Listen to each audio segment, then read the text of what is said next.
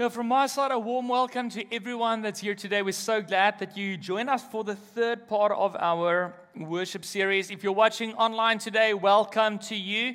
I hope the camera is not too shaky. We actually forgot our tripod, so um, they are doing a balancing act there. Chris is carrying the camera on his head, um, but they're doing a good job. So, welcome to everyone. We're continuing our series worship, but first, I wanted to ask you a couple of A and B option questions. Okay, so you will have to vote A or B, which one you prefer. If you're online, just type in the comments A or B, whichever one you prefer. If you're in the room, you can just raise your hand. So, A, what do you prefer? If your friends say you are really tight and say that they really care about you, or B, if they are always there and they never stab you in the back? Who prefers A?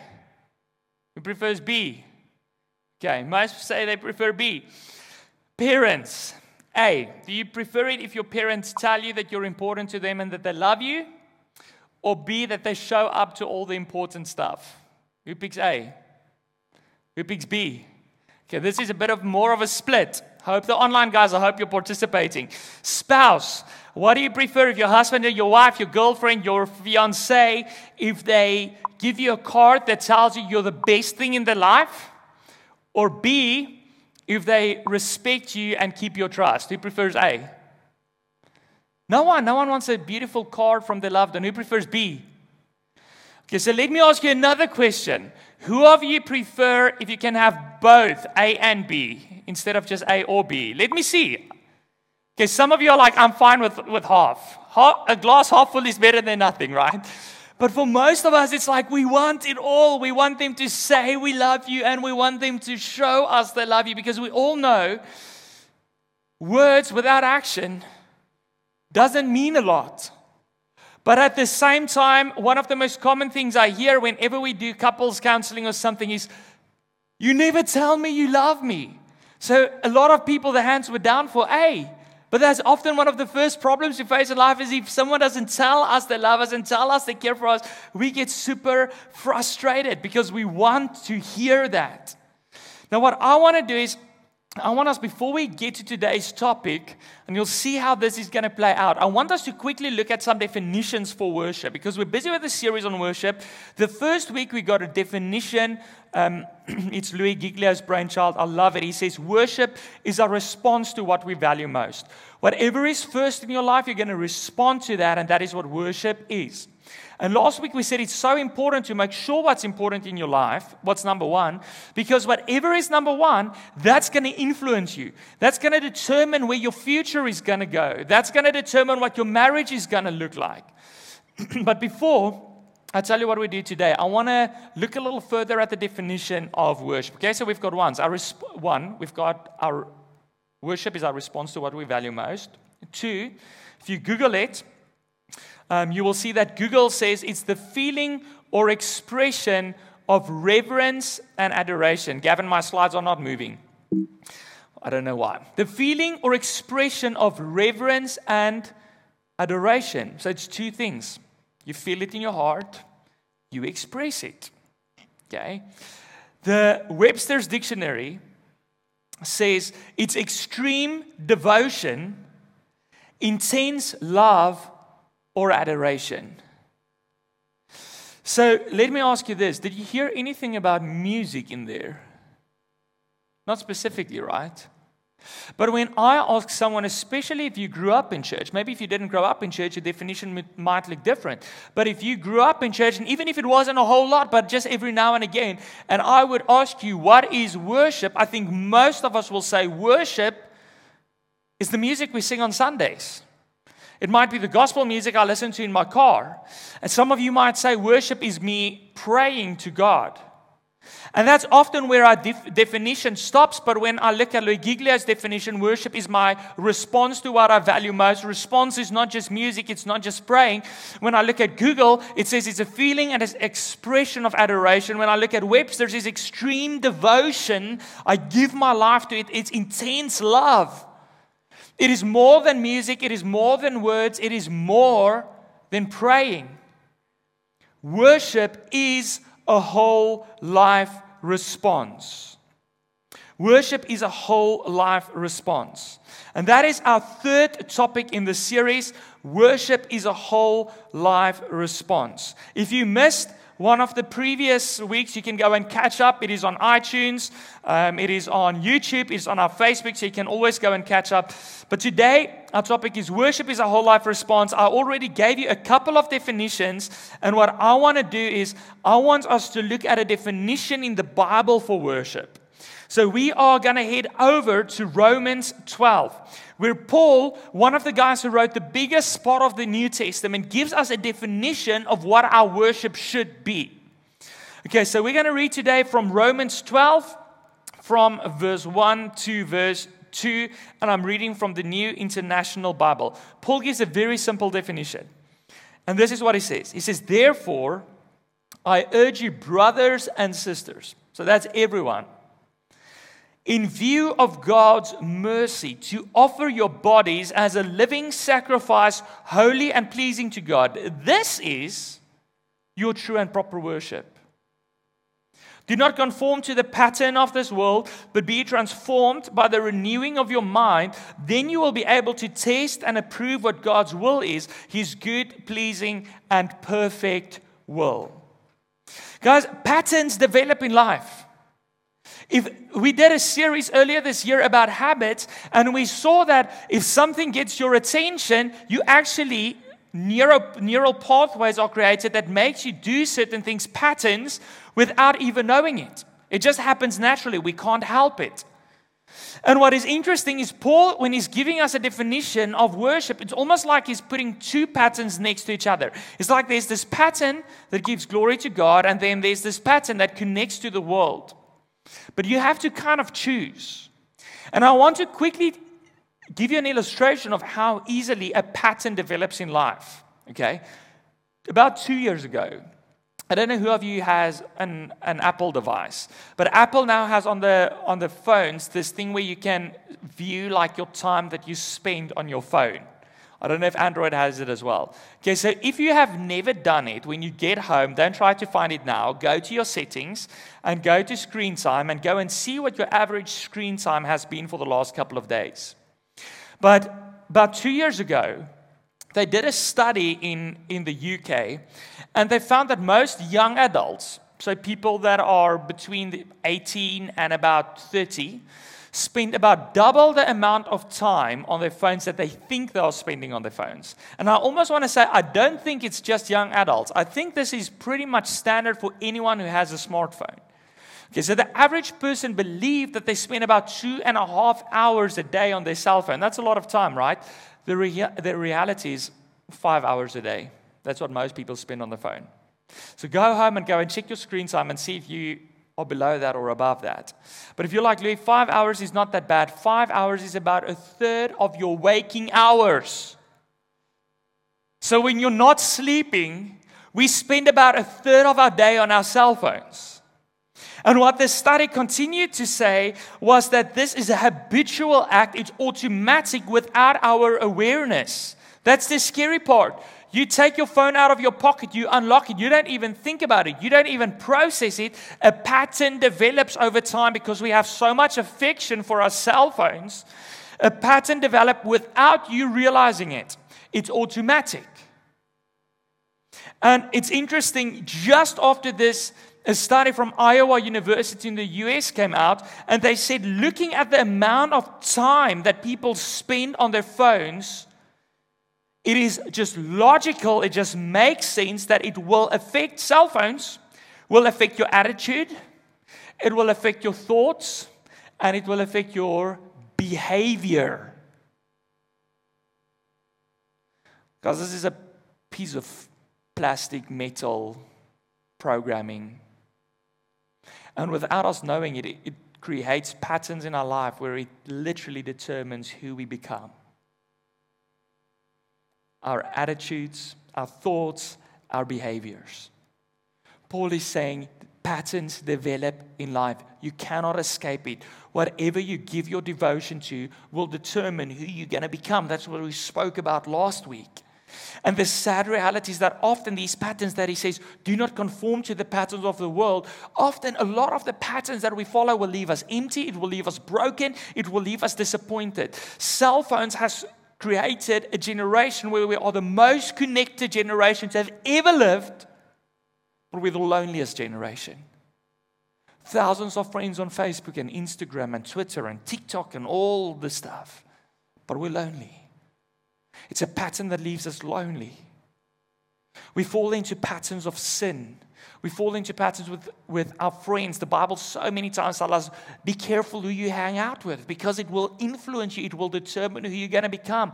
And patterns that are not from God, habits that isn't God honoring, will leave you empty, it will leave you broken, and it will leave you without peace.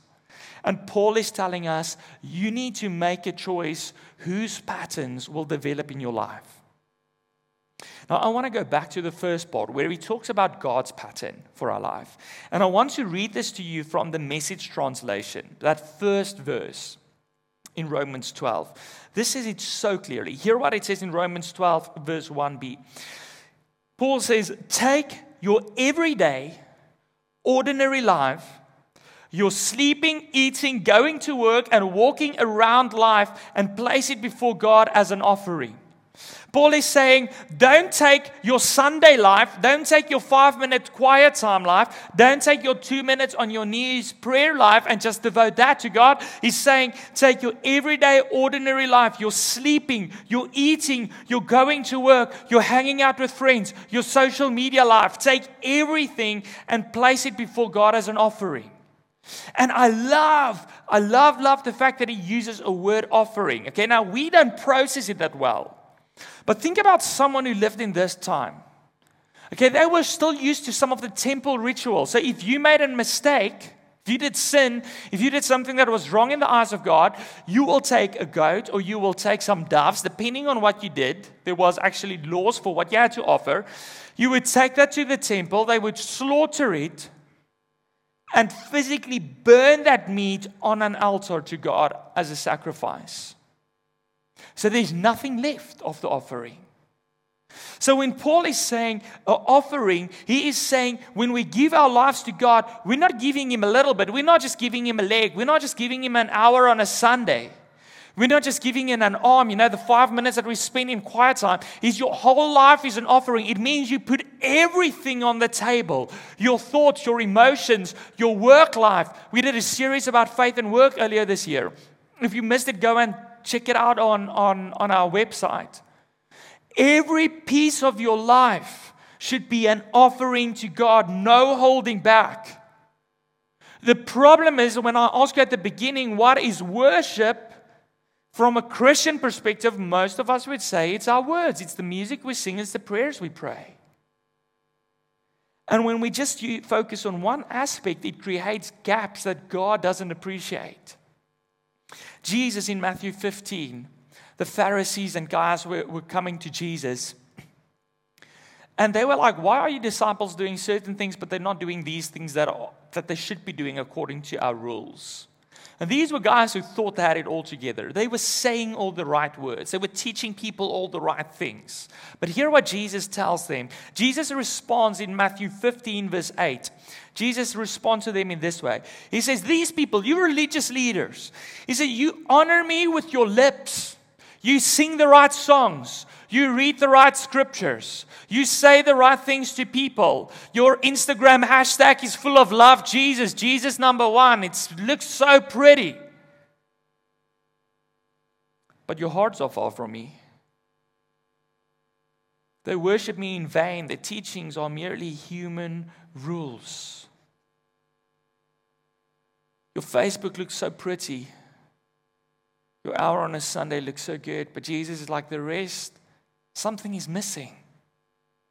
It's like only loving your wife one hour a week, only liking your girlfriend one hour a week.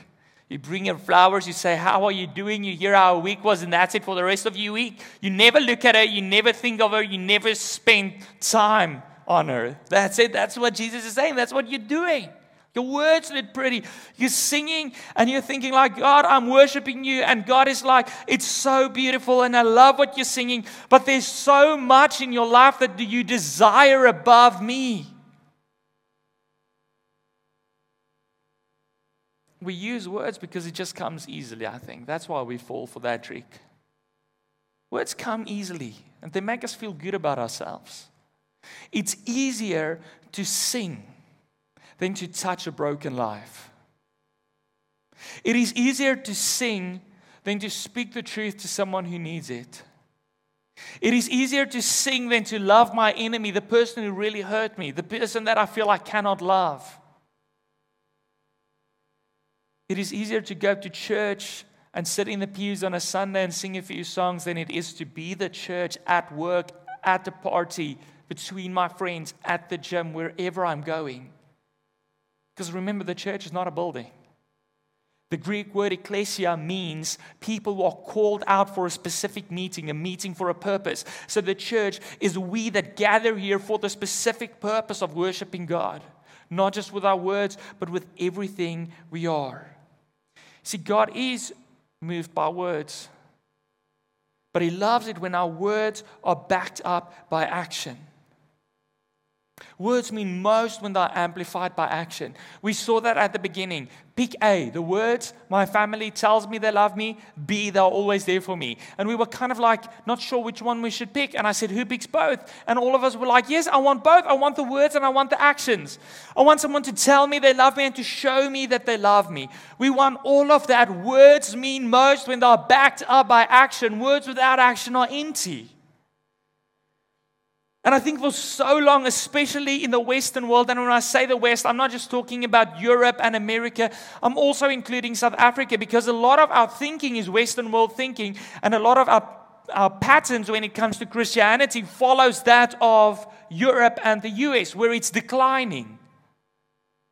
And I think part of the reason is that for a long time, Christians have been cheating God, thinking that saying that God is great is enough singing that, praying that, but it's not enough. We've been cheating God, we've been robbing Him. And what Paul is trying to teach us in Romans is we need to develop a pattern where we don't follow all kinds of things in our life and then just sing to God that is great and pray to God that is great, but where our patterns line up with what we're singing, where our patterns line up with what we're praying, where everything in our life speaks of an amazing God. Worship is our response to what we value most. And what Paul is saying is God deserves the number one spot in your life.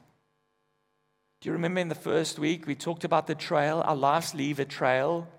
If you follow your time, your energy, your money, it leaves a trail. And if you follow that trail, you will find a throne. And on that throne, something will be seated on that throne that you value most.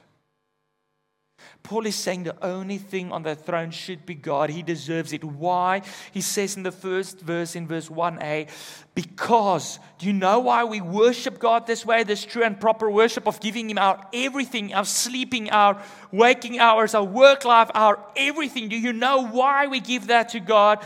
He says, in view of God's mercy, because of God's mercy, because of His grace. This is what He means.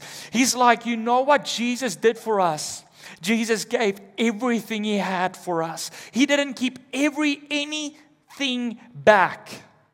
He literally replaced the lamb. That's why the Bible talks of Jesus of a lamb on Easter that we celebrate Easter, the Jews would celebrate Passover, and all these lambs and all these animals would be sacrificed on an altar for the forgiveness of people's sin. But one day, more than 2,000 years ago, the lamb was replaced by a better lamb, by Jesus Himself, by God. And for once, that lamb didn't die for one sin you did. For once, this perfect lamb, Jesus Christ, died. He gave his everything for every single sin that you have committed, that you will commit, that our ancestors committed, that our children will commit. Jesus was the Son of God, so his sacrifice was perfect. And Paul is saying he didn't hold anything back. He deserves for us to not hold anything back. He deserves our best, He deserves our everything because of His mercy, because of His grace, the only thing we can do as a response is to give everything to Him. He gave everything.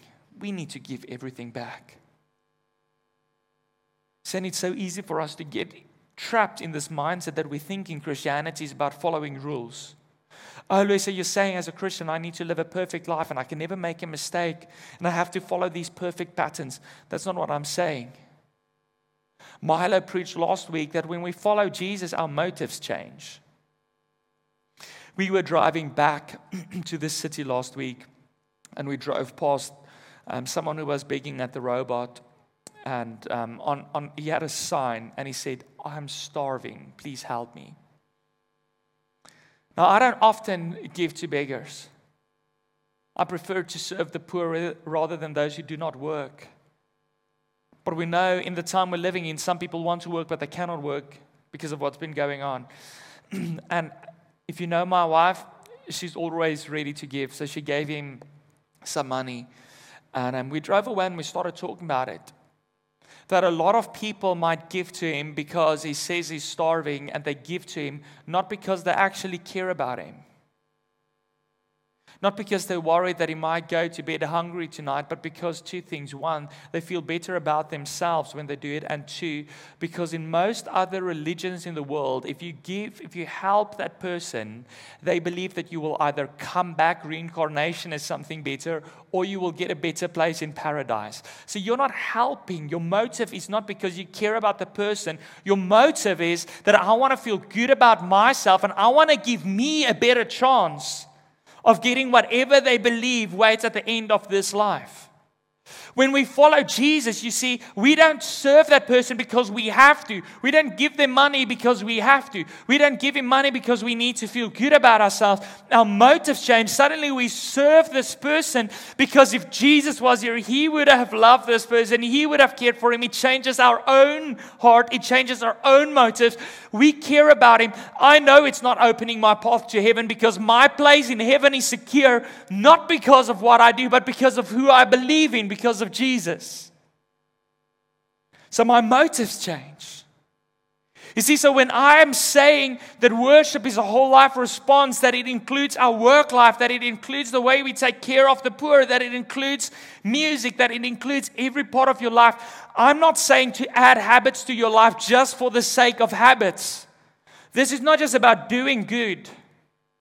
You see, worship is not just what you do, but who you do it for. It's about the motive behind it. And when we know Jesus, when we understand His grace and the amount of love He had for us, when we still hated Him, the Bible says He died for us. He already loved us. When we understand it, we cannot help but respond to Him in love and with everything we have.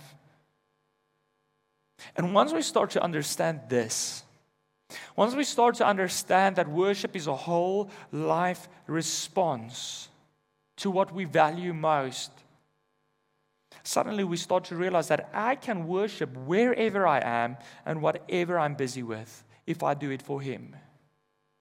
So suddenly, worshiping God at my workplace is not about me going and converting someone else to Christianity, but doing my way, my work in a way that honors God. It's not at a party Never saying a swear word or never drinking too much. No, it is about the way that I love people at the party and the way I speak to them and the way I respect them and the way I conduct myself that brings honor to God. So suddenly everything changes. It's not a set of rules that I have to write down and that I have to tick off. It changes who I am because I do it for Jesus. No manufacturing is required. You don't have to manufacture it. It's a pattern that develops automatically. Like a pattern developed automatically for you to spend five hours on your phone. And by the way, I checked mine and I was at five hours and 30 minutes. That was my average for the last week. I will blame it on my leg. I can't move around. But just as a pattern developed for something like our phone usage, a pattern develops when God is first in our life as well, when we value Him above all else. The question is how? And Paul says it starts by being transformed by the renewal of your mind. That's what he says in Romans 12.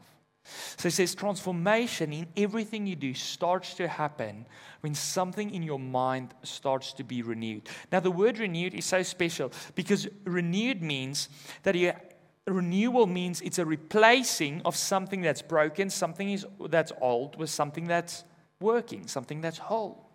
Renewal means that it's the repair of something that didn't function. So when he says we are transformed by the renewing of his of our minds, he's saying there are thought patterns in your mind that are broken. There are thought patterns in your mind that doesn't work, that doesn't bring honor and glory to God. And he's like, if you want to give your whole life as a sacrifice to God, if you want to work differently, if you want to sleep differently, if you want to love differently, if you want to honor people differently, if you want to take care of the poor differently, if you want to rebuild your family, if you want to have a marriage that looks different differently, uh, different. If you want to make a difference in South Africa, it starts with removing all the broken thought patterns, all the lies that we believe, the lies that there's no hope left, the lies that it all depends on me, the lies that whatever that's closest to you might be teaching you, it's replacing them with thought patterns that come from God. That's where it starts. Replace the broken thought patterns with better ones. Every time a bad thought pattern pops up, you have to actively choose to replace it. That's what Philippians 4 tells us. 4 verse 8 to 9. Finally, brothers, fill your minds with everything that's good and holy and praiseworthy and pure. So the bad thought pattern pops up. You have to choose to renew it to replace it with something that's from God, that's holy and praiseworthy and beautiful. And another bad one is going to pop up again when you're at work and you feel so frustrated by your enemy and you don't want to love them and you hate them because they've given you such a hard time. You're like, that is not a thought pattern from God. And you replace it with a better one. It's like the more you do it, the closer you live to God, the more you will want to replace the broken thought patterns with healthy ones. The more you replace them, the more your life will be transformed, the more your life will reflect Jesus. Everything in your life speaks of what you value most. The way you talk, the way you give your generosity, the way you serve, the way you love, what your marriage looks like, what your relationship with your family looks like, the way you worship God. Every part of your life speaks of what you value most. Let it reflect the grace and the mercy of our God. He's worth it. Let it reflect Him. Let's pray. Jesus, we can so easily get caught up in crazy patterns in this life that we don't even realize we're caught up in. Patterns that develop out of unhealthy relationships with our phones, with the internet, with stuff we, we're searching and surfing with people that are a bad influence, with books we're reading, with social media posts we're sharing. We are influenced so easily.